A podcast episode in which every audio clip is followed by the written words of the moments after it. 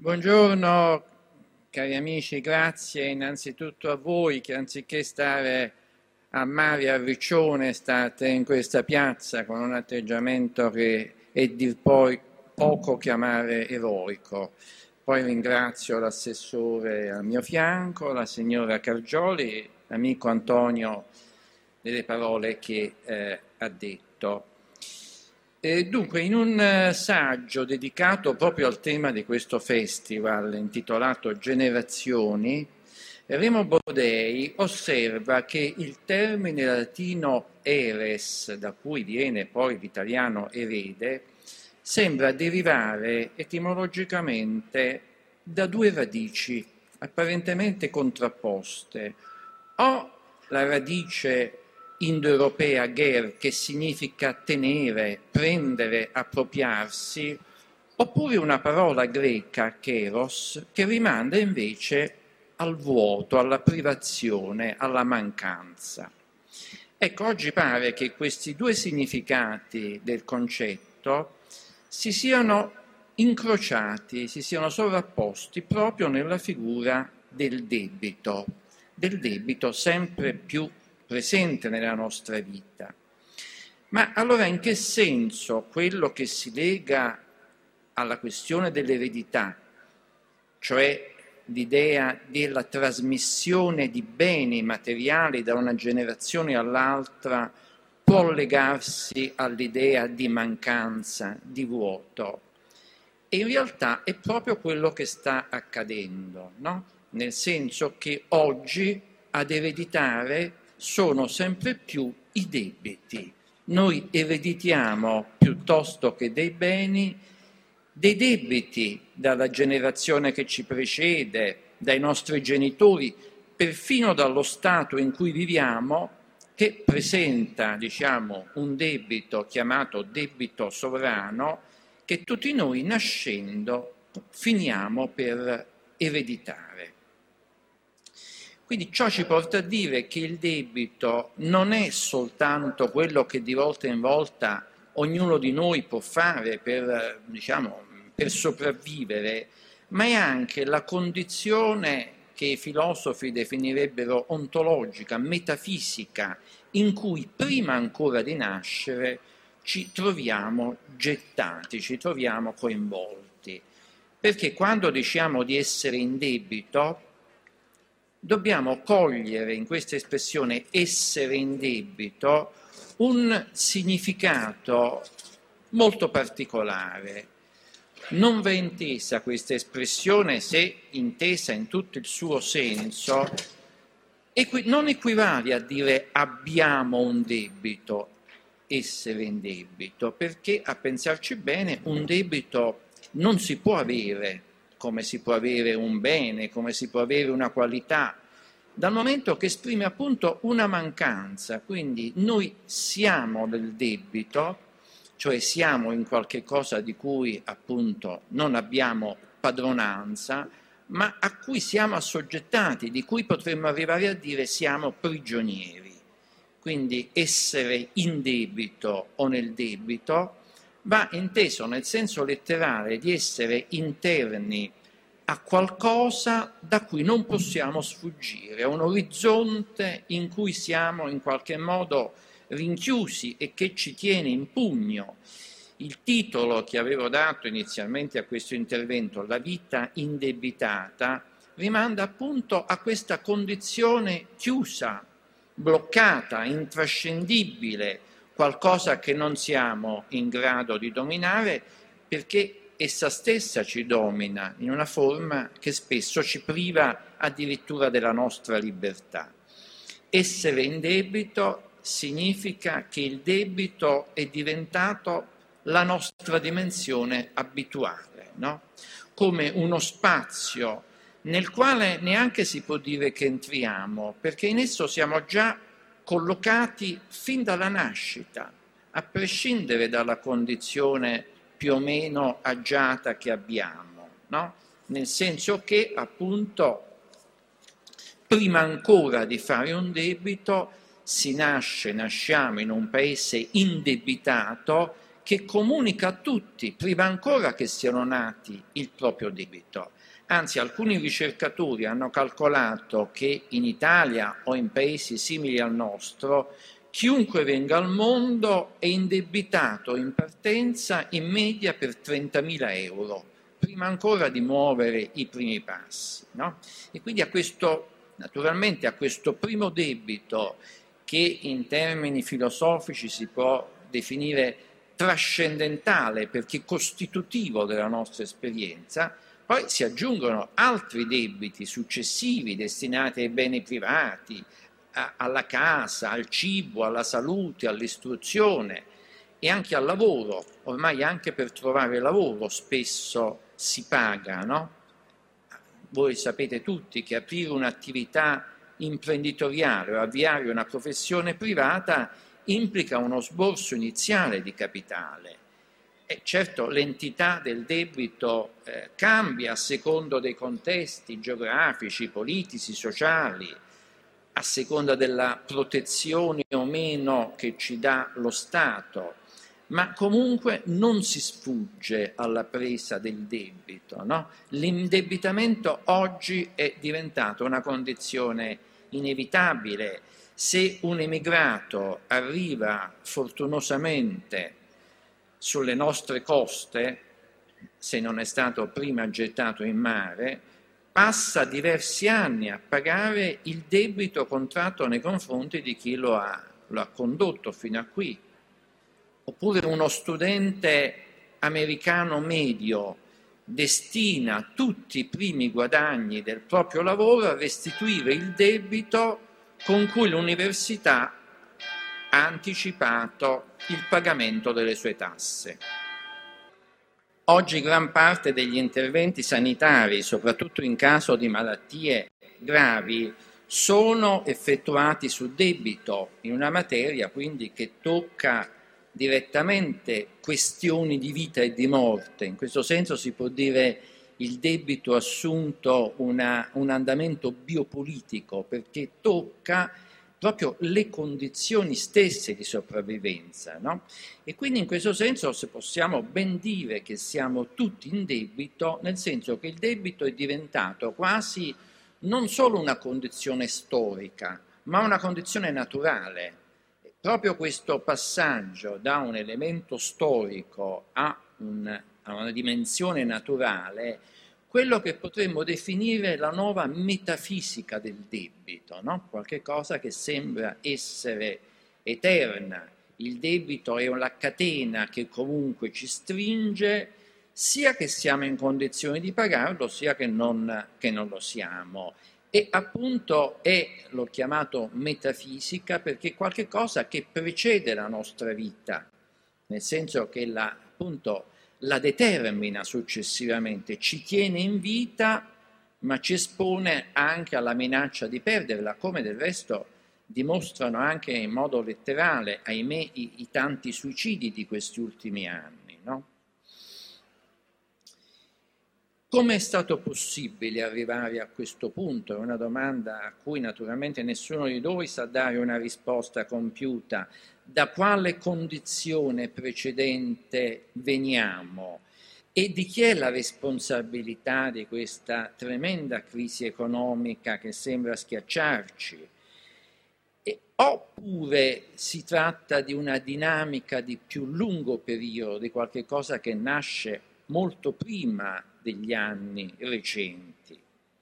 E si tratta di una condizione bloccata o da, da una condizione da cui si può uscire. Come dicevo prima, non è facile rispondere a queste domande, no? soprattutto da parte di chi come me non fa il mestiere degli economisti, ma la mia impressione è che da tempo anche gli economisti non ci prendano poi tanto. Quello che è possibile fare per chi fa il mestiere appunto di, di, di filosofo è semmai cercare di guardare a questa condizione attuale, contemporanea, in una prospettiva più lunga, diciamo in termini storici o come noi diciamo anche genealogici. Come si sa, il primo filosofo a praticare questo metodo della genealogia è stato Nietzsche, che appunto alla fine dell'Ottocento ha scritto un saggio sulla genealogia della morale, individuando proprio nel debito la chiave d'ingresso no? per capire, per penetrare nella scatola nera delle nostre convinzioni e anche del sentimento di colpa che il debito induce. No? Il debito è stato considerato, è considerato una colpa da parte di chi lo fa, da parte di singoli e da parte di paesi. E appunto scrive Nietzsche, vi leggo solo un brevissimo passo, il sentimento della colpa ha avuto la propria origine nel più antico e originario tra persone che ci sia, cioè il rapporto tra creditore e debitore. Senza entrare troppo in, appunto in questa questione posta, posta, da Nietzsche, quello che lui vuole dire è che eh, diciamo, i dispositivi materiali che hanno formato, che hanno plasmato la nostra soggettività, il nostro modo di essere soggetti, appunto vengono da molto, da molto lontano. E due di questi dispositivi fondamentali vanno rintracciati, secondo Nietzsche, da un lato nella tradizione cattolica cristiana e dall'altro nel diritto romano. No? Due, due grandi tradizioni, naturalmente, inutile dirlo, che nascono fondamentalmente insieme duemila anni fa, perché alla concezione cristiana è riconducibile appunto la connessione tra debito e colpa. Nella concezione cristiana, nel momento stesso in cui ciascuno di noi nasce, e contrae un debito infinito nei confronti del suo creatore, naturalmente, nei confronti di colui che gli ha donato la vita. Non solo, ma fin dall'inizio questa condizione di debito eh, assume la forma di una vera e propria colpa, che è la colpa del peccato, trasmessaci anche qui ereditariamente da Adamo o da Caino, in una maniera che poi viene riscattata dal sacrificio di Cristo, no? con l'idea che appunto solo il sacrificio, in questo caso della stessa vita, è qualcosa che può liberarci, che può riscattarci dai debiti. No? Resta comunque centrale l'idea che il debito è ineluttabile, è qualcosa che ci accompagna necessariamente nella nostra vita, che noi siamo in debito per il fatto stesso che viviamo di essere nati e che solo la morte potrà in qualche modo liberarci dal debito a patto di aver riconosciuto e onorato questo debito nella nostra vita. Ma per entrare più a fondo nella, genealogia profonda del debito, bisogna poi articolare la dottrina cristiana con il diritto romano. Prima Antonio faceva un cenno a proposito del diritto romano, no? Perché è da, da quando nasce questa grande costruzione che è il diritto romano che appunto il rapporto tra le persone viene definito proprio dalla figura del debito. In che senso? Nel senso che fin da Roma antica il rapporto tra le persone è definito dal rapporto tra le persone e le cose. Solo coloro che posseggono le cose possono possedere anche le persone che invece non le hanno. La relazione tra le persone è dominata dalla relazione con le cose. Come dire, l'essere è dominato dall'avere, al punto che una persona che non ha nulla, a Roma antica gli schiavi, diventa egli stesso quasi una cosa nelle mani di coloro che invece le cose le hanno, le posseggono. E appunto eh, la, la, figura più eh, sconvolgente di questa relazione è costituita proprio dal debitore insolvente, appunto a Roma veniva definito nexus o ductus, il debitore insolvente, colui che era incapace di restituire il debito al proprio creditore e che diventava una sua proprietà nell'anima e nel corpo per tutta la vita fin quando quel debito non fosse stato sanato.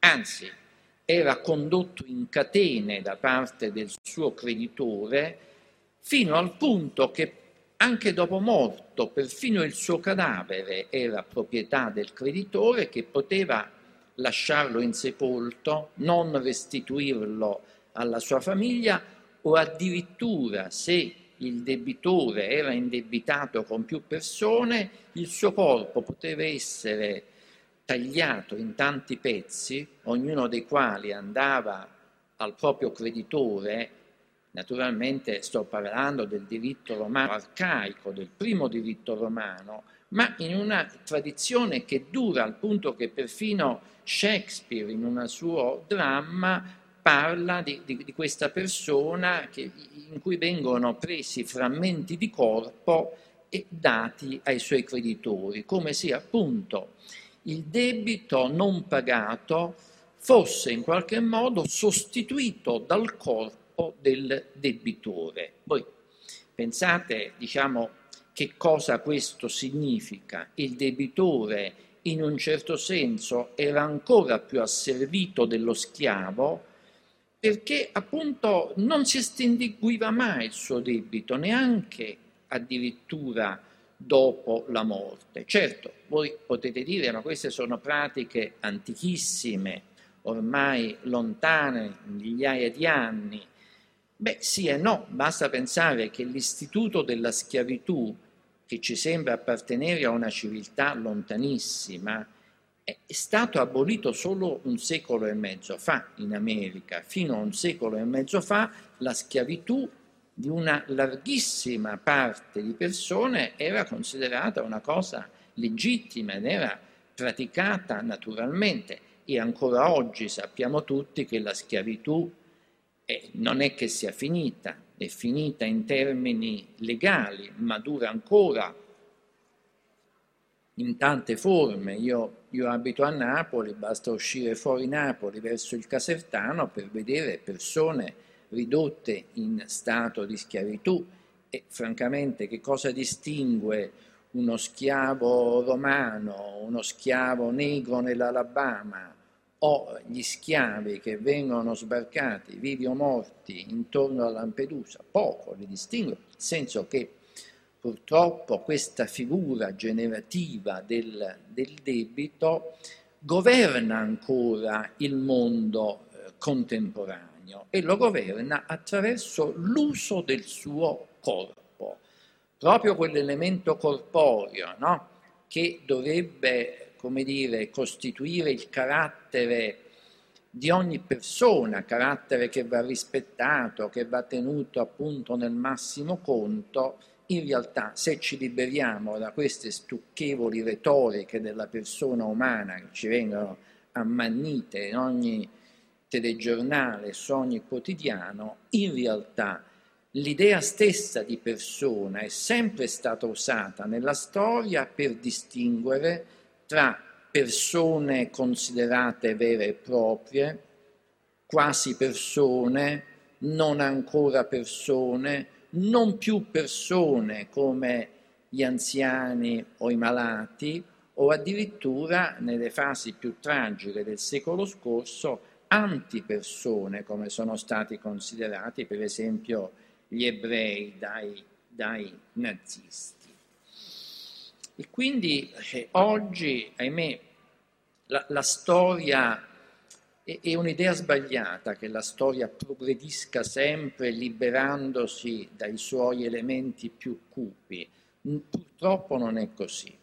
Nella storia, certo, tante cose progrediscono, però alcune, diciamo, alcune schegge del passato tornano a riemergere e oggi dentro appunto questa figura del debito, dentro questa metafisica del debito, c'è una sorta di ritorno spettrale, ma realissimo, di situazioni che sembravano del tutto superate e che riaffiorano come un fantasma nella nostra, nella realtà che, che viviamo. Peraltro, rispetto alle ricostruzioni che gli storici dell'economia hanno dato, secondo i quali nell'economia prima compare la figura del baratto, dello scambio, poi il mercato e alla fine il debito e il credito, in realtà secondo molti studiosi, penso per esempio all'antropologo David Graeber, e invece le cose sono andate diversamente. Non è che prima è venuto il mercato uguale e poi l'economia finanziaria che ha portato i suoi debiti. No, il debito è una condizione originaria perché gli uomini no, sono, si sono originati non in una condizione di uguaglianza, come riteneva ottimisticamente Rousseau, ma in una situazione di disuguaglianza dove il diverso potere, la diversa forza, il diverso aspetto fisico ha inizialmente costruito delle condizioni di servitù degli uni da parte degli altri, dove il debito è stato un elemento centrale nel potere. Noi siamo abituati a immaginare il potere come qualcosa che passa solo tra le persone, no? la volontà di alcuni che incidono sulla volontà degli altri. Non è così, il rapporto tra le persone passa sempre per il rapporto tra le cose. Ritenere che persone che possiedono cose, ricchezze, abbiano una condizione uguale sul piano giuridico rispetto a quelli che non le possiedono, è una storia che non ha né capo né coda, in realtà la condizione economica, la condizione sociale determina a fondo i rapporti di potere, li determina a fondo appunto in una forma che continua inevitabilmente nel corso della storia, certo in forme diverse, a riprodursi.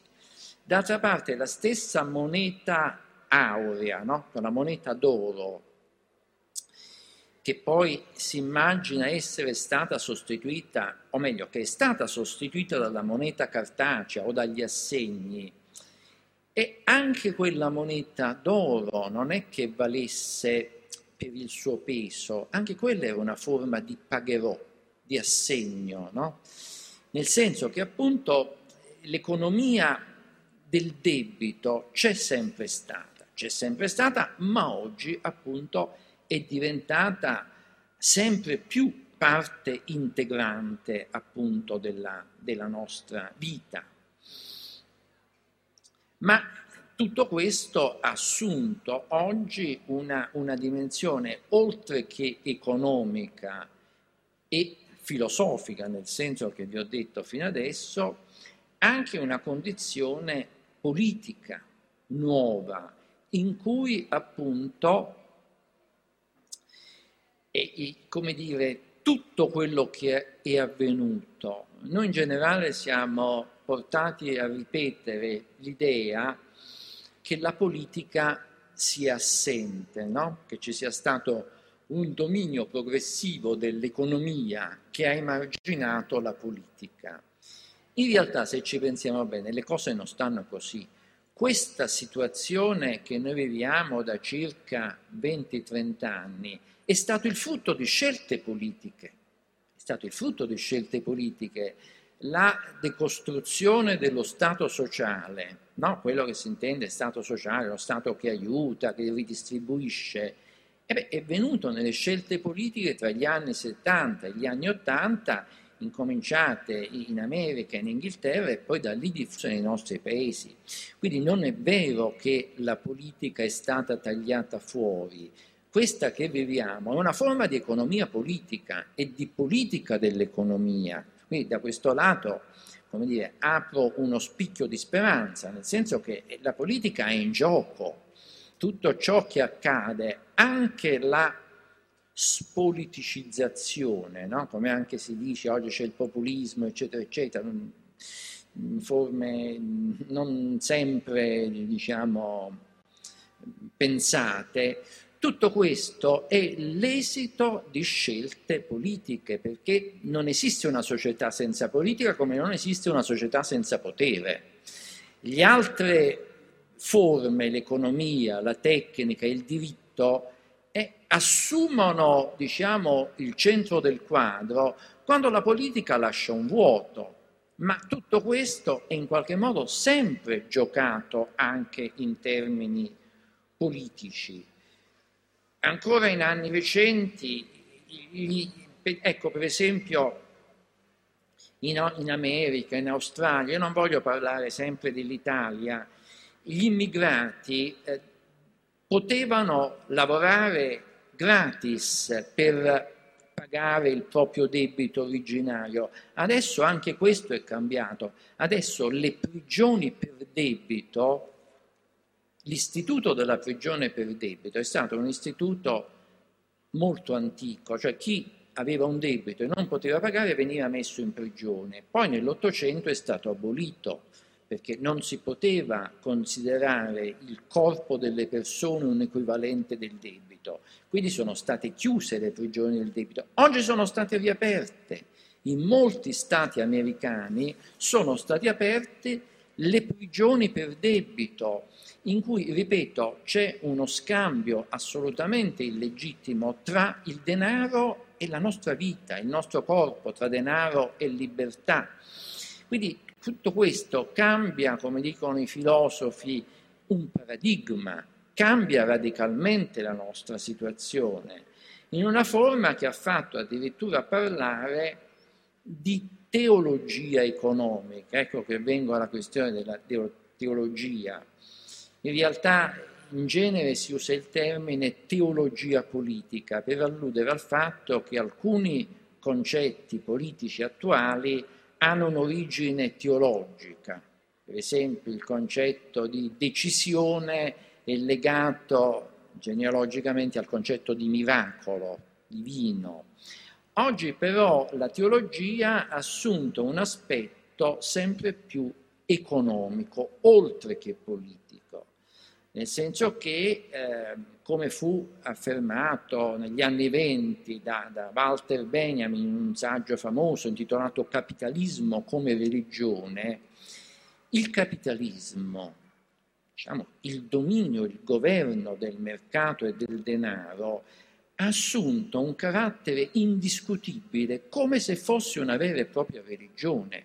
Già prima abbiamo parlato del rapporto tra debito e colpa, no? I, I, paesi che hanno un altissimo debito come la, Greca, come la Grecia, per esempio, ma anche l'Italia, sono considerati paesi colpevoli, no? Quindi colpa equivale a debito, d'altra parte in tedesco si eh, esprimono con lo stesso termine, che è il termine Schuld, che significa insieme colpa e debito, così come l'Offenbarung, un altro termine tedesco che significa rivelazione, è usato in Germania come dichiarazione giurata di insolvenza, e così come perfino la scritta che campeggia sul dollaro in God We Trust, è, è fin troppo evocativa di un'altra scritta in, che, in cui si dovrebbe leggere in gold we trust, noi crediamo nel denaro, noi crediamo nel dollaro, quindi in continuo scambio tra lessico teologico e lessico economico. E quindi, ripeto, la, la nostra situazione è radicalmente cambiata. È radicalmente cambiata perché il debito si è inserito al centro delle nostre vite, trasformandole, trasformandole radicalmente. Noi neanche ci pensiamo, ma tutto questo modifica i nostri comportamenti, modifica il nostro rapporto con gli altri, modifica perfino il nostro rapporto con noi stessi.